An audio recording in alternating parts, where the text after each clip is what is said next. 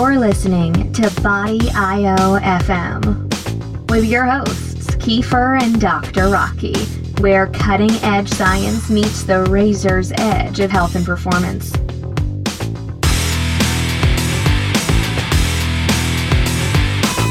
Welcome, everybody, to another episode of Body IO FM with your host, Kiefer, and co host, Dr. Rocky Patel. Hey, Kiefer. Again, the standard delayed reaction from Rocky. I thought I was on point there. Well, yeah, that's that's not what it looks like when I look at the audio feed here. Um, but anyway, yeah, remember everybody check out our sponsors. High Athletic Wear. You can find links on the website. Uh, carb backloading, Carb Nite, uh, transforming recipes. Uh, I would say Shockwave Protocol, but you should just get that for self interest because that doesn't really help support us at all. But it is actually great information that's free. That's at shockwaveprotocol.com. Uh, you can find links to all this stuff all over the website. So, I highly recommend you check it out, especially the newest edition of uh, Transforming Recipes, the desserts book. There's some amazing stuff in there, uh, far beyond anything I was ever able to come up with for Carb Nite. So I highly re- recommend checking that out. And on this show, and I alluded to it on the last show a little bit, we have what I consider um, probably one of the most monumental exclusives to hit the fitness industry in um, the last decade because there's there are several missing components in the fitness industry as we know and one of them is really helping to help people to understand the psychology behind the decisions they make and how that affects their health and their medical care costs and not only that you know uh, some sort of methodology for helping to assess that and then actually helping create an action plan based on that kind of type. And that really is nowhere out there right now, which is unfortunate. But what is fortunate is uh, several years ago, I happened to be introduced to Alex Navarro's father, Fred Navarro. Everybody's familiar with Alex Navarro. Her father, Fred, is actually a PhD researcher in that exact field. And some of the stuff that he's been exploring and what he recently got his PhD in is just simply amazing. I mean, we geek, we geeked out over it because there's a deep mathematical component to what it is that he's doing. But the amazing thing is that he's been able to take that deep mathematical understanding and translate it into something that's very usable for the average person. The problem is the average person doesn't know about it. So we have finally got Fred on a podcast, and uh, I'm just going to let him start by introducing himself and giving us a little elevator pitch that he just gave that was phenomenal. So let's hope we can continue and keep that magic. Okay. Hi, everybody.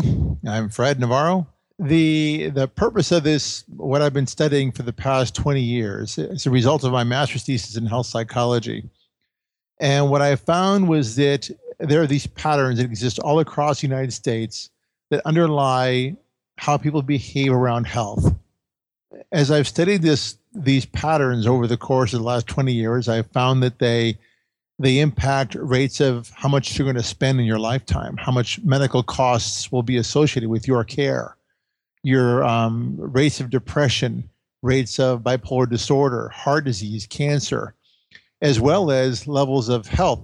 Uh, these patterns identify the healthiest people in the population. It also identifies the people with the worst levels of health. Um, over the course of my professional life, I've mainly shared this information with health plans and hospitals as they deal with their populations but I see now that this this understanding of these patterns and how they affect your health really has to be known by everybody because it's an unknown factor. You can't you, you can't be aware. There's no way to be aware of it unless you assess yourself. That's the purpose of me being here today. Um, yeah. So let's. so these patterns, uh, you know, they're really interesting to me because they can uh, predict so many different things about a person with um, you know what what is essentially um, a pretty basic questionnaire so what how did you you know, from my perspective, I can't even actually fathom how it was that you developed this set of questions to be able to analyze somebody uh, to break out their pattern in the way that you have. So, um, you know, what what was it that kind of you know triggered that set of questions? Like how you how you went about finding like you know did I, I, it, it's hard for me to even relay because the mathematical side for me is like very easy to understand um like that part of it but the psychological side like what it was that you were trying to ask of somebody to get this parameter like that is i can't even fathom you know what those kind of basic parameters are um, well, when I started doing the research about it, I looked at the literature, you know, the research that had been done up to that point, and looking at what are the different behaviors people engage in that predict different levels of health. And there are studies that looked at how people's focus on family affects health. Uh, people's focus on, of course, physical activity and patterns of eating, things like that. Also, um, how decision making, whether they're internally driven versus externally driven. That impacts health and medical costs. Um, issues around how often, how they respond to illness. Do they live with a problem and just let it fester, or do they seek care right away if they have a problem? That's a dynamic of care seeking and care avoiding that that's really not not addressed that much in research, but I, I addressed it in my model because it was a important factor in determining levels of response to health and medical costs. Um, other issues are things like do they experiment with different healthcare alternatives like alternative medicine, things like that? Or do they stick with traditional go to the doctor, do what the doctor tells you? Um, levels of health information seeking were sh- shown up in this re- review of literature. And in terms of its impact on health, people with higher health literacy tend to do better than people with low health literacy. So, in, in looking at the research, I really focused on a broad list of behaviors in different in different contexts and how people behave and my goal was to get a pretty comprehensive list of factors which affect health but a broad list because i started the the, the research with the idea that I've, I've seen research in the past that showed that you can find patterns in people um, it's usually they do it in marketing research and do this you know like cluster based segmentation, which identifies patterns in people. Um, so I, I kind of took the same approach. Um, the way I developed the question set was very specific. Because if you ask a person a general question, though they're going to give you a general answer. The best way that I have found, the way I designed my assessment, was to give people a set of strong statements that, that they had to say either yes or no, or they had to strongly agree with or disagree with. So a question like, um, I always participate in active and competitive sports. Um, a person reading that, if they always do, they say, Oh, I strongly agree. If they don't, man, they avoid it completely. They're going to say, Well, I strongly disagree because I don't always do that. So, what I did was develop a whole bunch of statements like that, a, a list of over 40 and um, tested it with you know with a like a pre-testing group, made sure people responded to it, they understood what the question said. Um, and then I went around. Then I designed a large study, uh, actually, actually a number of large studies, which asked these questions of adults 18 to 84 years old. Wow. So you have a broad demographic, and I want to apologize. I should have, uh, you and I have talked, so I forgot to correctly introduce you as Dr. Fred Navarro. Congratulations. I know that's a Thank very you. recent. Yeah. Yeah, that's. yeah. Not used to it yet. yeah, sorry. Sorry about that. I, I should have thought about that sooner. But um, yeah, so can you, do you have any questions at this point, Rocky? Because I know all of this is new to you. I find this fascinating because you know, just reflecting on my own patient population, I can certainly see certain patterns of how patients behave and what they do, and how I know I might be successful or not successful with helping them get them where they need to be. Um, never really thought about it in a standpoint of looking at the downstream effect of utilization, cost, et cetera, et cetera. So I, this is really kind of uh, really interesting and fascinating because certainly the I would think that the the end game here is that if you can identify these certain patterns, then we can start looking at algorithms or interventions to maybe change that pattern if they're changeable. I guess. So are they changeable? Okay, I'll address th- that issue. Um, two, you mentioned two things that I think are important. Uh, one of them is that, like you say, in, in, my training and working with clinicians and doctors, they all say, like you said, I can tell people, you know, have different patterns of behavior, and you can get a sense of how those patterns are going to impact your ability to, you know, talk to them and manage them and motivate them in a sense. But you, but you're right. They they can't connect that to then outcomes and long term outcomes, and that's what this model does because it is a standardized approach to looking at a population, the same set of questions used every single time, and the patterns that are identified are the same patterns every single time. Uh, I've evaluated the reliability that they, you know, the, the, the patterns over the past decade. And, you know, if you can scale these, it's like 0.99% reliability in terms of how well the patterns found in New York in 1990 match the patterns found in San Francisco in 2014. It's amazing. I didn't plan that at all, but it's just like, wow, you know, to think that even impresses me.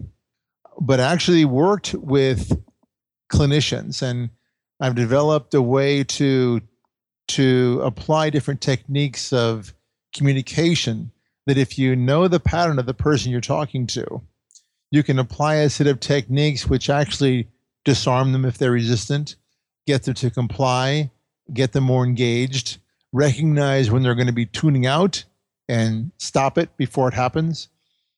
Um, in my own working with a group of 10 telephonic nurses in a disease management context, I train them to to well they were they would be told what this pattern of this patient is and then they would apply a set of techniques to talk to them and over the course of a year um, all the connectivity, people answering the phone they're there, that went up.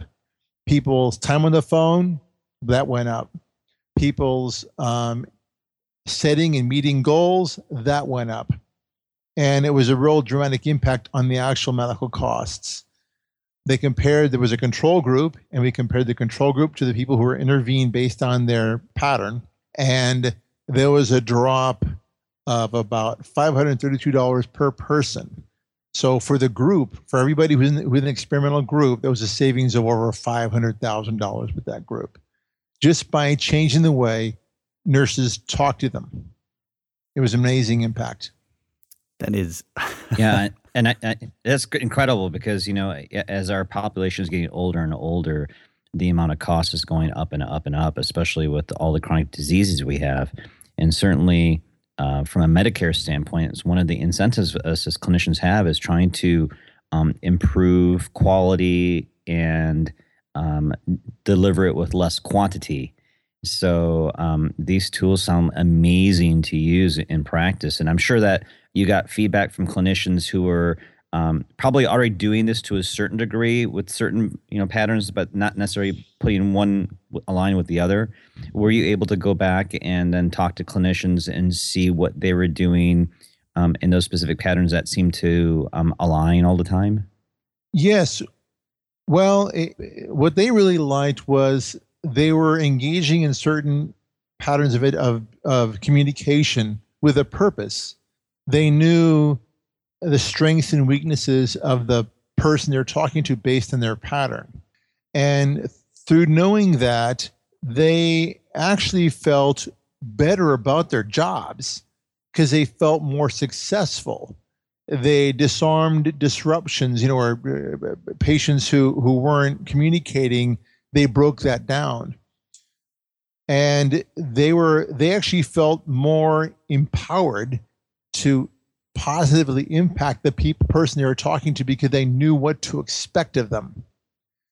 Uh, one thing that these nurses that I, they were all nurses that I that I've seen before is that that all the nurses fall into one pattern mainly, which was amazing. But but when you if you understood what that pattern is, you understood why nurses are in it. But once they realized that they had their own pattern and they had to step back and realize, I think this way because I'm in this pattern, but not everybody is. So when I talk to a person, I have to realize I can't apply my value set, what I think is the right thing to do to this person because they're going to, depending on the pattern, they're going to oppose it and they're going to be turned off right away. Right. So, so if you, so this is, you know, from a clinician standpoint or from a coach's standpoint, um, even, you know, life coach, nutrition coach, anything like that uh, obviously, these tools have massive value to be able to separate yourself from what it is you value and what motivates you, and then be able to talk to the other person in their value system, you know, what it is that's valuable to them and what motivates them. So let's say you, what else? So I'm really curious about the nurses because like we talked about, this is information that nobody has ever had access to on a personal level. I mean, this is you know, probably that those nurses are some of the first people who did have access to that type of knowledge. You know, what was it? What besides working with other patients, was there anything else that they were able to do for themselves in using those patterns? Did were you able to get any kind of data that way, like how it changed not only their interactions with the patients, but also, um, say, their interactions with their family or their interaction their personal interaction with food, all that kind of stuff. Because in in general, and I'm you know I'm not trying to denigrate a profession, but in general, some of the more unhealthy people that we see are in the healthcare system, uh, which which seems like such an oxymoron to me. But we do see that a lot. Uh, no, I wasn't able to. I wasn't able to do that. And on on that issue, this is what's what's very fascinating to me that I've done trainings and presentations for, you know, top executives and where they're they're all given their assessment, they all find out what their pattern is. And then I talk to them about here are the risk factors for this pattern. Here are the the positive and negatives for this pattern. You know, this pattern will is going to cost you, but begin this pattern, you're going to spend over, you know, five thousand dollars more in the next year because you're in this pattern and it goes in one ear and out the other. Honestly, I've only seen one person who learned about their pattern, you know, in a very kind of casual way, mm-hmm. and came to me after and said, "Can I change? Can I change my pattern?" And I think what that says is that that people, it takes them a while to appreciate what they've been what they've heard. It takes them, it takes it a while to sink in hearing the outcome of your pattern, there's going to be a bit of denial at first, especially if it's one that's the outcomes aren't so great. Right. Because it requires changing many things. So, is it possible that those groups, uh, rather consistently, and, and I don't know if you looked at the results after or during, but were they all of a particular type of pattern that just either was resistant to that information or they didn't really care. Because um, we've we've talked about different aspects of different patterns before in the past. You know, we haven't yet, but I know those are those are some aspects. Like some patterns just don't care, and just like with the nurses, maybe you know, in certain levels of business or in certain businesses, it attracts a certain pattern. Is that was that what you found there, or people are just you know basically yes um, well, in a in a group of executives, there's uh, and people people like in these you know health plans and hospital staff. Um, there there's a fairly good mix. You you rarely find some patterns because some patterns, like you say, don't aren't involved in health, don't care about health, and they're they're out there doing their own thing without concern for it. You don't find them very often in a in the healthcare field. So it's it's there are patterns that are more likely to if they hear about it to think they want to change it because no one knows they have a pattern. The name of the name of the, the model is patterns of adapting to health. And the the adapting part is very important because a person how a person adapts to situations maximizes the, their own benefit and minimizes harm to themselves. That can be physical harm or psychological harm, physical benefit or psychological benefit. So if something makes them feel good about themselves, they're attracted to it. If something makes them feel bad about themselves, they tend to try to avoid it. And in across any specific behavior, part of that action is automatic. It's habitual. And it's part of the adaptive nature of people is that that we engage in behaviors and our brain sees a situation before we're actually aware of it and prepares us to either move towards it because it's attractive or move away from it because it's harmful. So, in hearing a, a person hearing their pattern for the first time and hearing pieces of it, when they start hearing it, a part of it that means I have to change something in me that's been that's been a habit for the my life to this point, it, it's very hard, very difficult. Right. So that- are these? This might be too broad a question, but so are these patterns? Um, are they described? Is there a name to each pattern, or is there a specific Yes. way you could maybe describe patterns that you find in the populations at the extremes, the one that that are going to be the worst off, and the ones that are going to be the best off? Okay, then I'm going to describe three of them Okay. because you know, worst off and best off is, is depends on the, the which one. But right. Subjective. I'll tell you, first one I call I call path two, and that one basically call them health contented people. And by health contented, it means they're happy with the way they are. They're happy with their state of health, whether it's good or not. They're not motivated to improve it. They live with whatever problems they have. Um, they're not motivated to seek care about it. They're not motivated to eat well. They're not motivated to to do anything around improving their health their their patterns of adapting are to just deal with everyday stuff. If it, something tastes good, I'm going to eat it. If something, you know, I don't care about calories too much. I'm just not conscious. I don't care about it. I And have if I lots have- of those patients. Okay, and it, but but here's the thing: if the if I have a medical problem, I'm going to live with it, unless my leg's broken and one of my eyes is hanging out of my my the ball of my socket. You know, I'm not going to do anything about it. So these people tend to avoid care. They don't go the, not because they don't trust doctors, not because necessarily they they can't afford going to the doctor. They just don't want to go, and so that's one group. This is the the health contented group, and they're across all age groups, a little bit more often male than female, um, pretty much across all educational groups. So race, education, age, whatever does not define this group. Um, the next group I'll tell you is is called Path Seven. This group is called healthcare driven. They're the opposite of Path Two.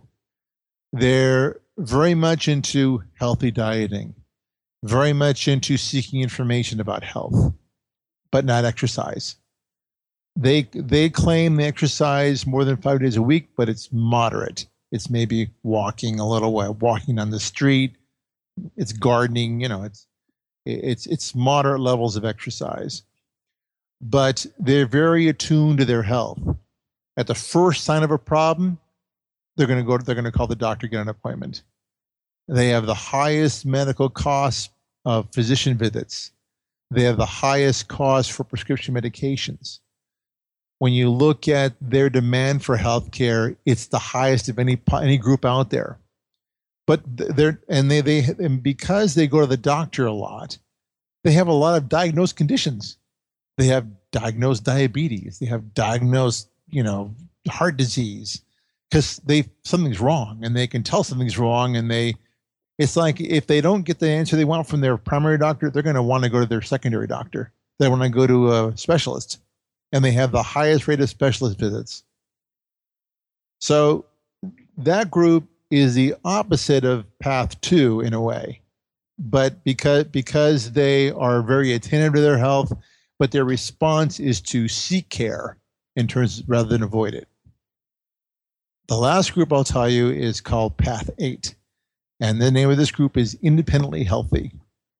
And this group has a moderate level of going to the doctor, very involved in vigorous physical exercise, very involved in eating right, uh, eating good nutritional food, um, very cognizant of, of health information, health information seekers, um, not so much involved in family health, but they want their family to be healthy, but they're not really that engaged in it family wise. And this group ha- is the best health. They have the lowest rates of all diseases. They have average medical costs because they do go to the doctor for physicals and you know they need a shot for a medication that that kind of thing. Um, but they're the best off. What's what's funny is though the the one bad behavior this group has, but they like they like to like their, their drinks. They like their alcohol. Uh, they have the highest rates of drinking. You know, That's um, interesting. but it doesn't. But it doesn't impact their health because they're the best off. They're the Mhm. best off people. Um, so those are three groups that um, that are identifiable by these patterns um, that are very very different. yeah. Well, that's uh, fascinating. I, oh, go ahead, I'm Rocky. sorry. Go ahead. Okay, I'm gonna go. I was gonna say, you know, clearly listening to that, um, I can say I'm very, very strong in Path Eight, um, which would make sense with my history and everything I do. Uh, even the family component, I would like family to be healthy, but I'm not highly engaged in that.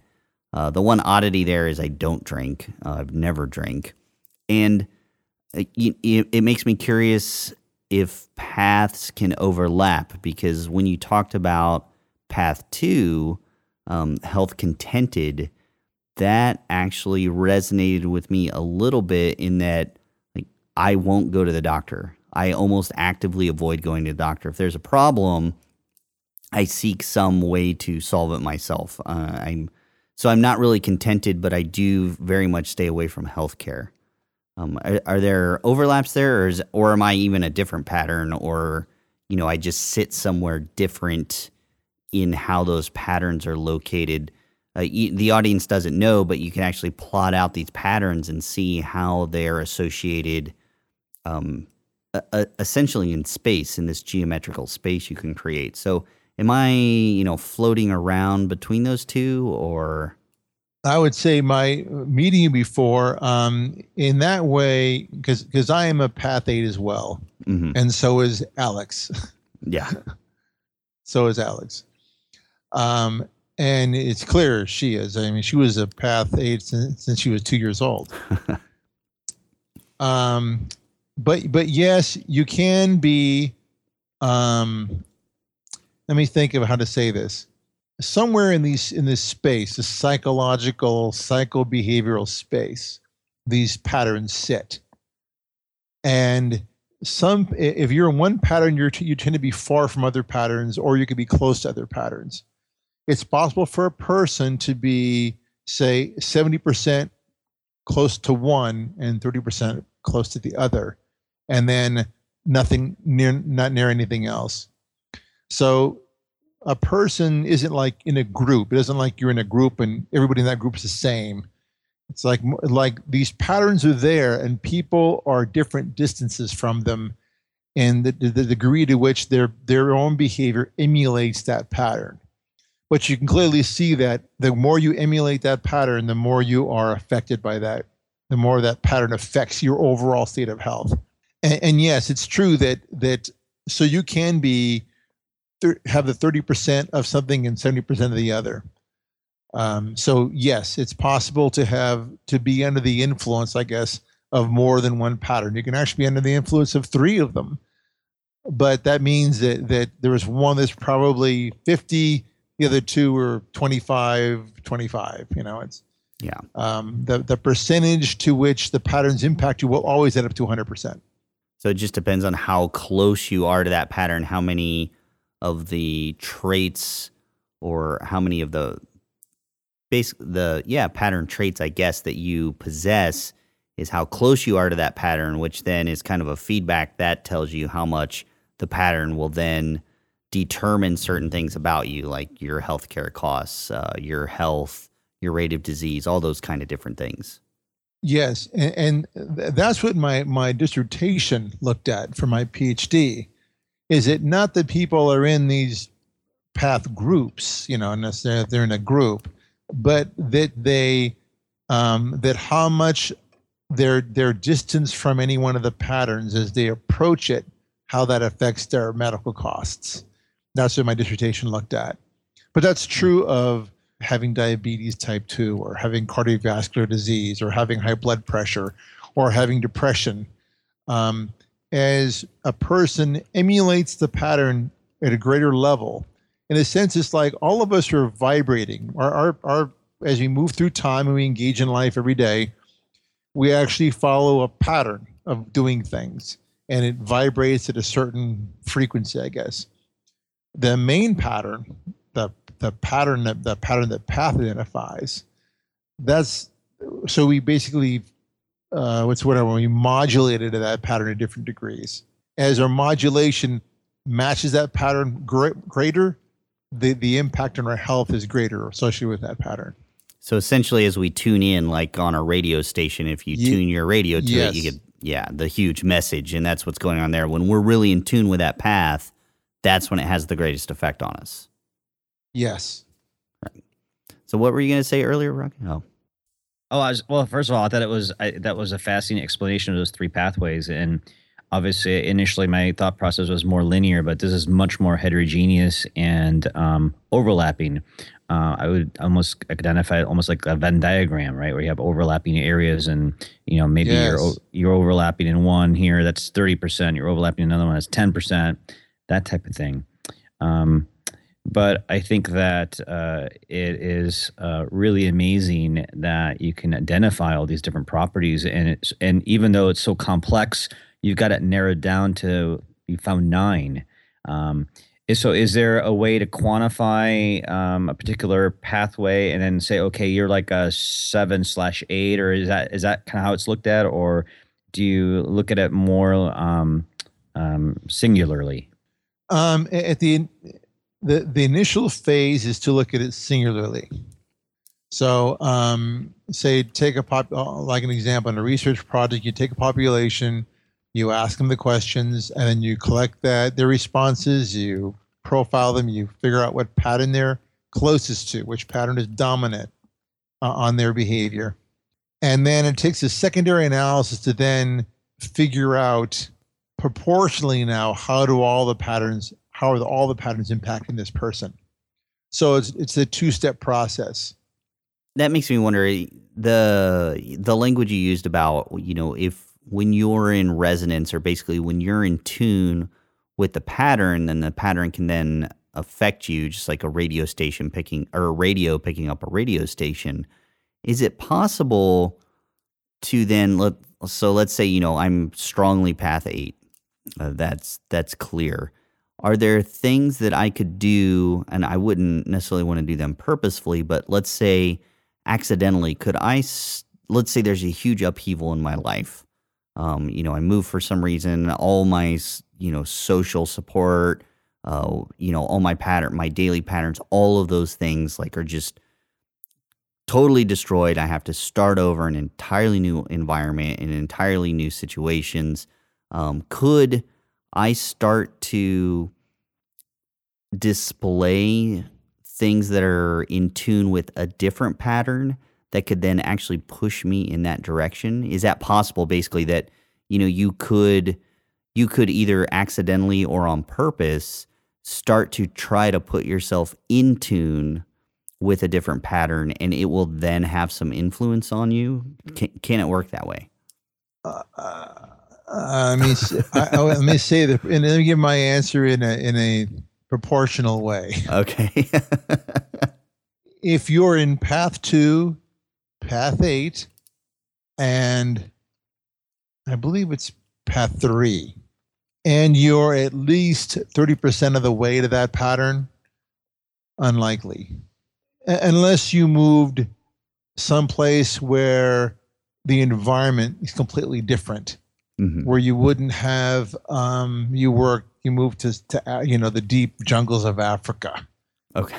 then you might see a difference because because the patterns form uh, from the response we have to our normal surroundings.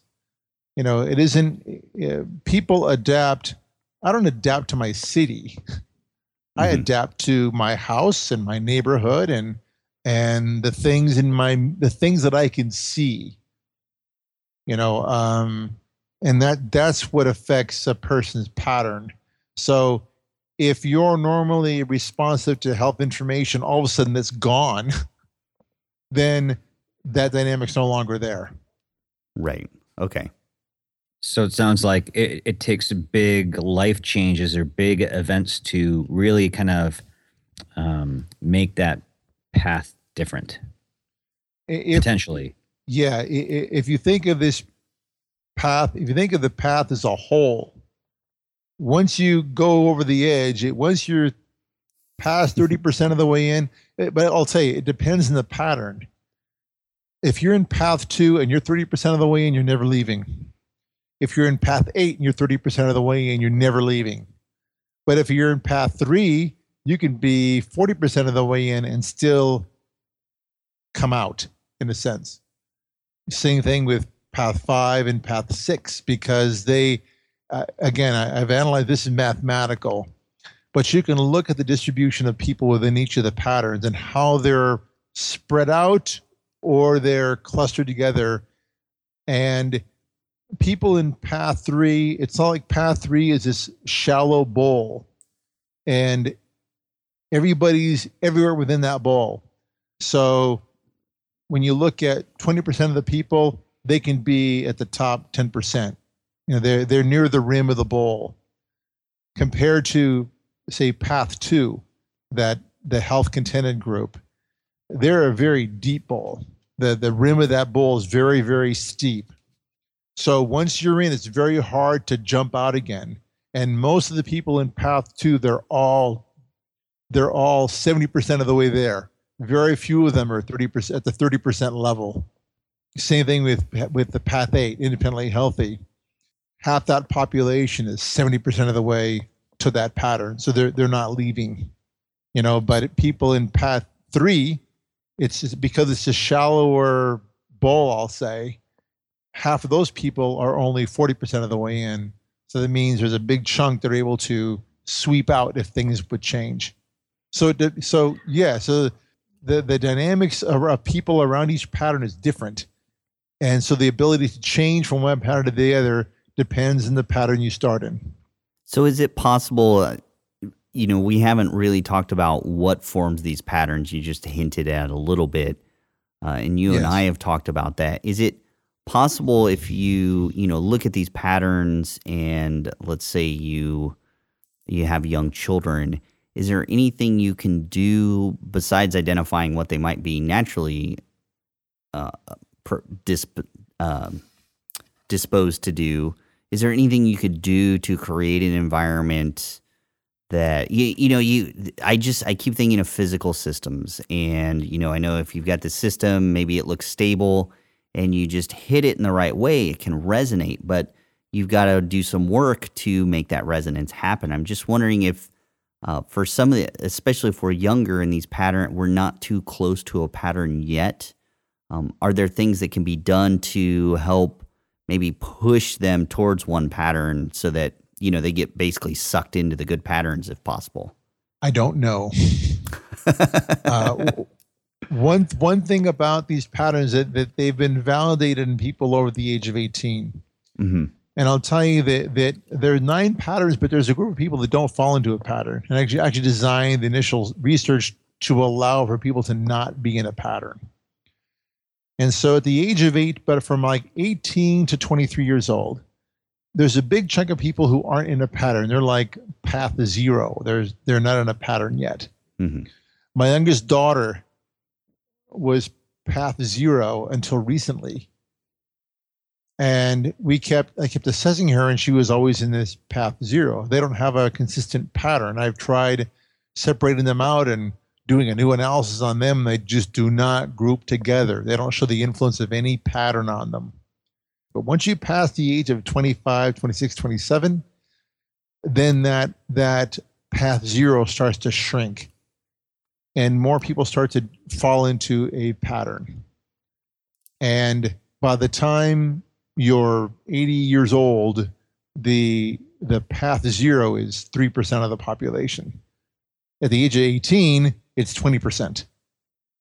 So so there is a there is a developmental component to it. So I was going to ask what path did your youngest daughter shift to? Independently healthy, path 8. Oh, she so is she more than 30% of the way there? I, I haven't evaluated that. okay. I, I like, haven't evaluated that. But but she's staying consistent with her with her switch. And this is the thing about behavior change. There's a lot of models of behavior change, like the the stages of change model, that kind of thing. Mhm. But I think the changing a path pattern is more like a, a complex dynamic system change, where it's a an abrupt change, like you mentioned. You know, you can hit something and it disrupts the whole thing, all of a sudden things change, and there's a new pattern that forms. Um, that's how these seem to behave, because uh, I'll tell you my story is that when I was younger, I was wasn't physically active at all. I was kind of a pudgy kid, and and you know it was just kind of soft. And and when I went into seventh grade, right when adolescence hitting is hitting, um, you know, I, I was kind of big, but I was big and pudgy too. And my mom said I was husky, but I, you know, big and fat All right. and I got picked on because I was big and I was I was soft. But between the summer of seventh and eighth grade, something changed, and I just started to work out. My dad had a weight set in the garage. I started pumping the weights three times a day. I had a bar in the backyard. I started doing pull-ups every day. And when I went back to eighth grade, I was different. I was I lost my weight. I had muscles uh, completely different. It's changed. It's lasted my whole lifetime. So, I would say that when the pattern starts to hit is unpredictable.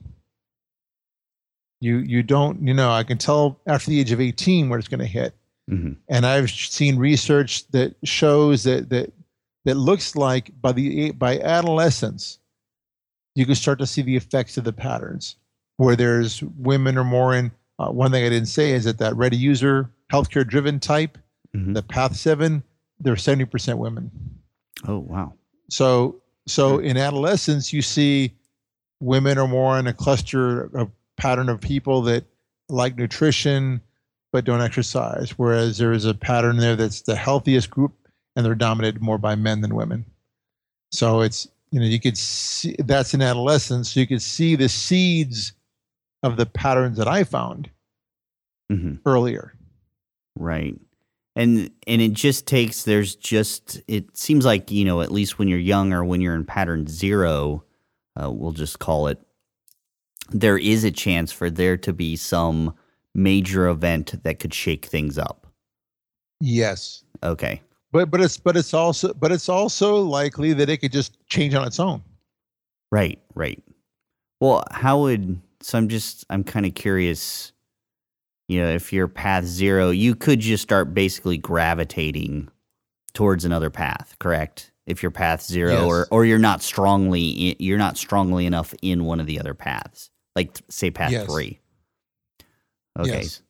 So your your environment, I remember we had a conversation about even essentially where the the type of whether it's urban uh, versus suburbia, you know, where you grew up uh, can have some influence on your pattern, or at least you know the direction that you might move. You already mentioned how you know in New York.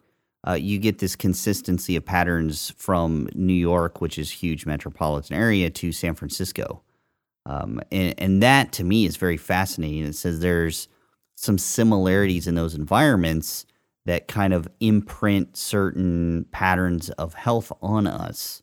Um, so, so that that's what I kind of wanted to follow up on. I just I find that fascinating. It ha- I think it has to do with with the uh, level of urbanization in the United States. And I'll, I'll- got the key to this when I did a study involved with um, a university, did a study in China, and looked at used the the path system to profile a, a bunch of older diabetics. And they surveyed in areas that were rural, like in the center of Beijing, and then in the counties around Beijing, and then in this rural areas around Beijing. And in the rural areas, no one had a pattern. Hardly anybody fell into any one of the nine patterns. In the in the county area, about a third of them did. Once you got to Beijing, 60% of them did. There was still a large, you know, group that was not in a pattern, but there was a relationship between the level of urbanization and the, the population density and having a pattern. Because in China, the, only about 30% of the population lives in urbanized areas, but they're moving there. So, in a sense, China is going through a process that the United States already have already gone through, where people move from farmlands and they tended to gravitate towards urbanized areas. And so, where you live in highly dense populations, that's where the patterns form. So that I think these patterns of adapting to health, one of the things that that creates them is a large population living close together in a defined area. Right. That just it, it's you know I have this idea of like a pressure effect, whereas if there's no there's no pressure or anything bearing down on a system, it's allowed to have a lot more degrees of freedom. Uh, we would say in physics, yes. it can it can do a lot more stuff. It has a lot more options. But once you start to apply some pressure, those degrees of freedom really decrease, and that almost sounds like uh, th- there's a parallel here with these patterns. You know, if we're out in the wild, like you said, in the jungles of Africa, we don't have a lot of pressure around us to force us into the pattern. But when we're in a highly urbanized area, that urbanized pressure, like all those people and all the information, and probably there's a lot of other factors, that pressure then creates the patterns that have the influence on us. Yes. Yeah, it's it's there's there are a lot more in urbanized areas, a lot more rules of behavior that we learn to implicitly follow. Um, how to walk down the street, how you look at a person, you know which direction you walk um, how you navigate streets how you navigate sidewalks um, how you recognize property lines all these different things we just take for granted but they're like you say they do reduce our degrees of freedom and they require a lot more implicit in a sense unconscious patterns of habit in order to adapt to it all and it becomes so much information our brains can't handle it in a conscious way. That's why I say I think that's one of the reasons why it's difficult for a person to to have the wherewithal to change a pattern because a lot of the behaviors that feed it, there's many of them, there's interactions behind them that we don't not aware of. So one of the best things you could do is just be aware of your pattern and to be aware of you know, here's the things that you're susceptible to. And then in some instances, here you are in a place where you could change. And maybe you're on the cusp of between being able to change and not change.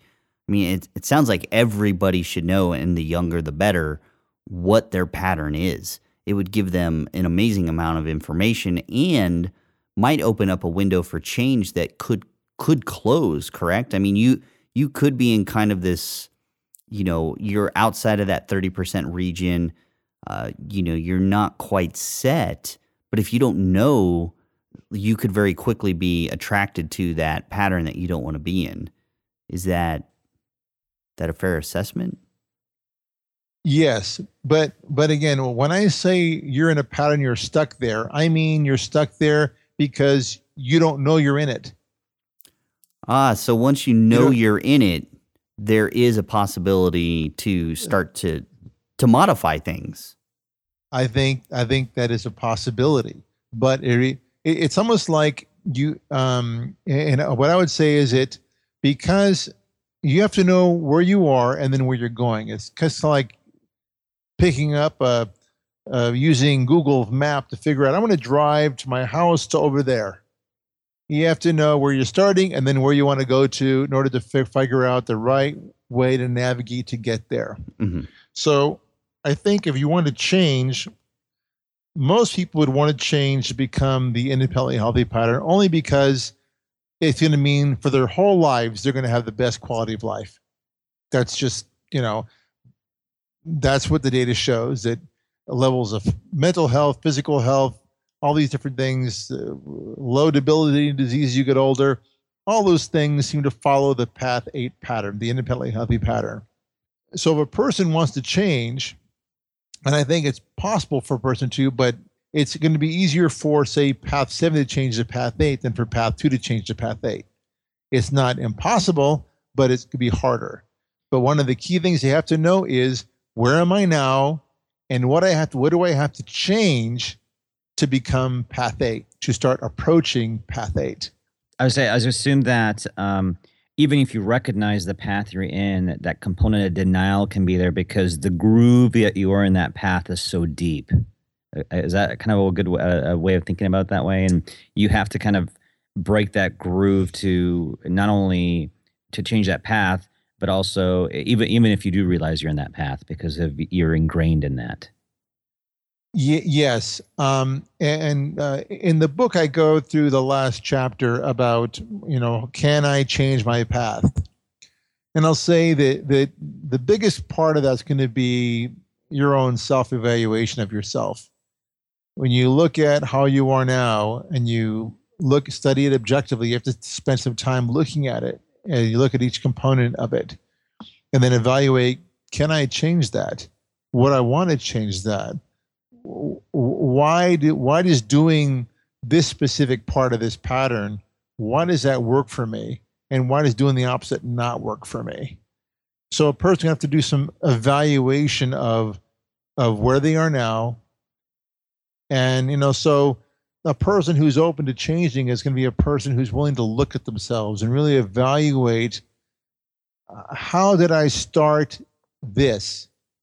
Why did i always choose this instead of the opposite.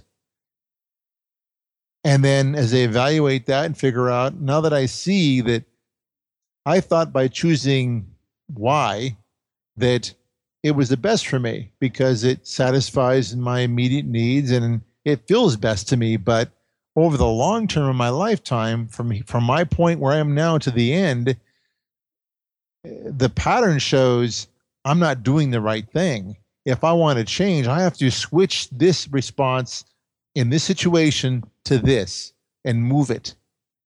And so then after that, now you're conscious of it. A person is conscious of it. There and and when once your awareness is the beginning of everything, awareness is the beginning of change. So you have to become aware and not just being told, here, here's what you are, but be, becoming aware of deeply and seeing, okay, I, I'm here. I want to be here. What do I have to do? And that again makes me think of a physical system. We, when, uh, and this analogy may be appropriate, or may not, but you can't get, so you can take really complex systems or you can take simple ones and you can make them go into chaotic motion, but you can only make that happen if you apply some sort of kind of internal driving force. If you drive it, you can shake it out of one of those stable patterns into something that looks chaotic for a while, but then you can shift it to a new stable pattern. Um, and this this component of being self aware of where you are sounds like the beginning of that driving force. If you're not self aware of where you are, you could never apply I- anything. It sounds like that could disrupt your pattern. It sounds like that that's kind of the key, the first step to changing is to disrupt the pattern you're in if you want to change. Is that a fair? Yes. Oh, okay. Yep. Yep. Exactly. And the and the and because it does behave, these patterns do match the behavior of a complex system. A person might decide I'm, I'm going to work to change, and so I'm going to start. I'm going to address two aspects of my profile, Be, because um, there's elements of each pattern that's similar so one thing about knowing where you're beginning and then knowing where you have to go, if you if you know and study the your own pattern, then compare that to say path eight, you'll figure out what things do I have to change, what things do I have to, don't have to worry about. And so when you once you focus on those things you have to change, you can take them step by step and you may not feel a change for a while. You say there might be this disrupt, disruptive phase where it's kind of just chaotic, and then all of a sudden, pop, and you're in the pattern. That's the way systems change. It isn't through stages. Right. It's more like you work, you work, you work, you work, and all of a sudden, boom, all of a sudden it stops being work and you're just there. Right. So you actually dropped a bomb that we hadn't hadn't talked about yet, and that's that all of this information, all of your work, how can you, how you can learn about yourself, the steps you could take, uh, not only in understanding your pattern, but starting to change your pattern if that's possible for you, or if it's it's something you want. Um, that's coming out in a, a book that you just finished writing uh, very recently. Yes. And um, on my my last podcast, I had talked about you know really the goal of Body IO as a company and as an entity is education, and because of that, I've decided to um, actually help authors who have amazing information that's not out there, not being used, or they're too busy um, to get it out to everybody. You know, one of my goals is to help them get that information out to the public and uh, I, you know, I'm lucky enough to have been able to work with uh, Dr. Navarro. I almost said Fred, but Dr. Navarro just sounds so cool. Uh, to work with Dr. Navarro to get his book out, and um, you know, I, have been fascinated with this information for so long, and and finally things just came together uh, that we were able to to work together on this, and I can you know get his information out to everybody. So um, I guess thanks for dropping that bomb, uh, Fred. um, yeah, he's so you know this this information is coming out and be available to everybody. Like I said, uh, that's why I'm super excited about it because it just it hasn't been available. Uh, and when he and I talked, our conversations were not something you could re- record, I don't think, and get a lot out of because uh, they were in such high detail. But uh, the the book is very usable I'm actually just really excited to get that information out to people, especially people in like Rocky's situation. Rocky, do you want to? Uh, yeah, I'm like I'm I'm biting. I'm, I'm I am I am I am uh, really on the edge of my seat here, waiting to have that book in my my hot little hand because I think uh, it'll be amazing to not only use both in my cl- clinic, but uh, you know as a provider and um, someone who's on the board of an accountable care organization that's something that could hopefully drive outcomes um, for the positive, not only for um, a monetary standpoint, but from an outcome standpoint and health standpoint. So um, I, am very, very intrigued and, and, and, really can't wait to, to, to devour that book. And and you have a certification program, correct? Like a, a, a coaching a coaching platform that you, you can actually go in and train somebody's staff uh, to recognize yes. these paths and react to them. Yes. Yes, and, and I had a trial to test it to show that it does have very positive outcomes. Um, one of the real benefits of it too that I found is that the people under the care have a better experience, and that's the thing that really got me, made me feel really good. You know, guy kind of good. I'm doing really good here by this by knowing this science about people. Is that the care that people are getting as a result of clinicians knowing who they are, a better attuner who they are, what their strengths and weaknesses are, um, patients are having a better experience. They have a better, um, um, and they don't even know why. It's just a better experience. well, it even sounds like even the provider, though, is even having a more fruitful experience, and I think that can go a long way because we know that healthcare providers are getting burnt out more and more and changing fields and and to be able to affect that change and and have satisfaction from what you're doing um, is really really important from a from a provider standpoint. Yeah, we've had that discussion uh, not even that long ago, if I recall, Rocky. I feel like I it, I just dawned on me I'm the only one on this call without a PhD or it's any kind of doctorate whatsoever. you certainly deserve an honor an honorary one, that's for sure. well, thanks. Uh, maybe somebody will be doctorate of hard knocks. yeah. yeah, maybe I'll maybe I'll get get one one day, but um, you know, for now I will gladly uh, converse with the doctors out there so that you know I, I can ac- accumulate and assimilate some of this knowledge and also get it out there to the audience. Uh, it, you know, th- this is one of the more exciting things that I've learned about over the past couple years. And one of the things that actually I was quite frustrated, and I'm I'm happy that uh, Fred wanted to do this because I was so frustrated that he was keeping this in a clinical setting. I was like, this is just this is information everybody needs to know. This is information that everybody can use, and it, it just it really needs to get out there. And you know, luckily that opportunities come up that we can get this out there, and it won't just be. Um, you know, maybe your doctor knows about it or maybe it doesn't. Like y- you can know, uh, and you can start to disrupt your patterns if they're bad ones, um, and reinforce your pattern if it's a good one. And I think that's just invaluable. And for someone like Rocky, or if you're coaching people for whatever reason, or uh, you're in charge of people and you're trying to help them with their health, nutrition, or any kind of changes like that, uh, you know, knowing this information about the person that you're working with would also be just fundamental to both of your successes. Anybody have any? We're actually at the end of our hour. Uh, it, it went a little faster than I anticipated. Um, but does anybody have any closing remarks or things they'd like to to say?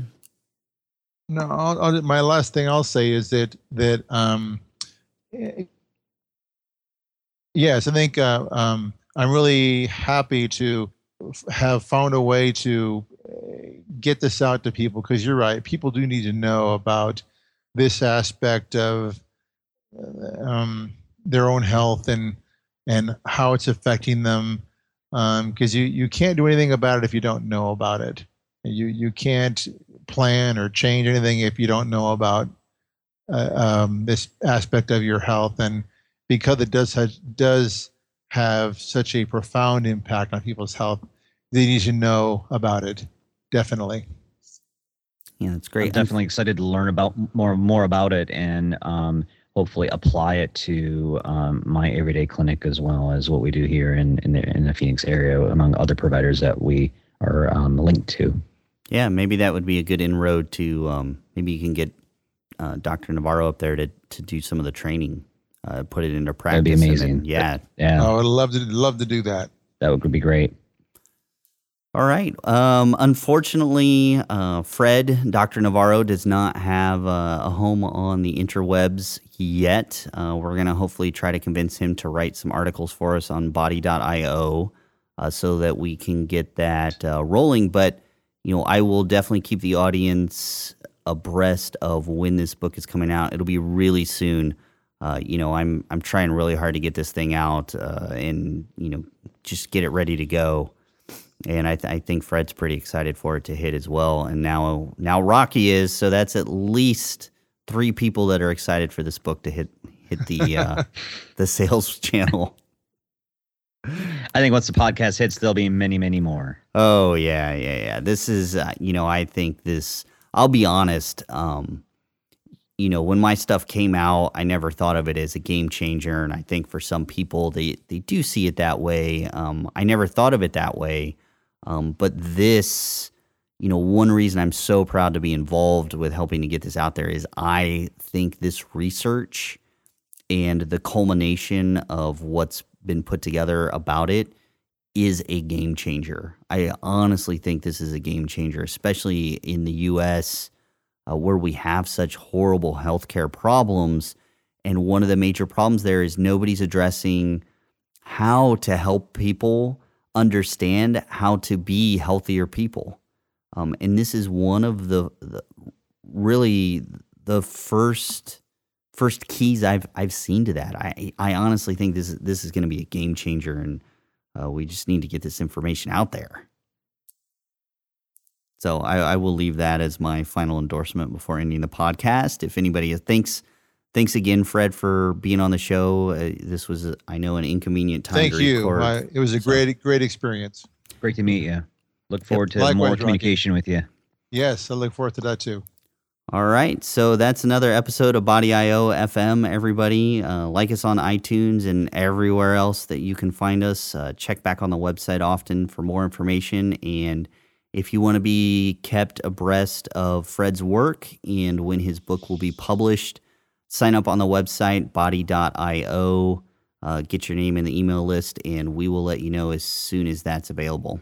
All right, until next time.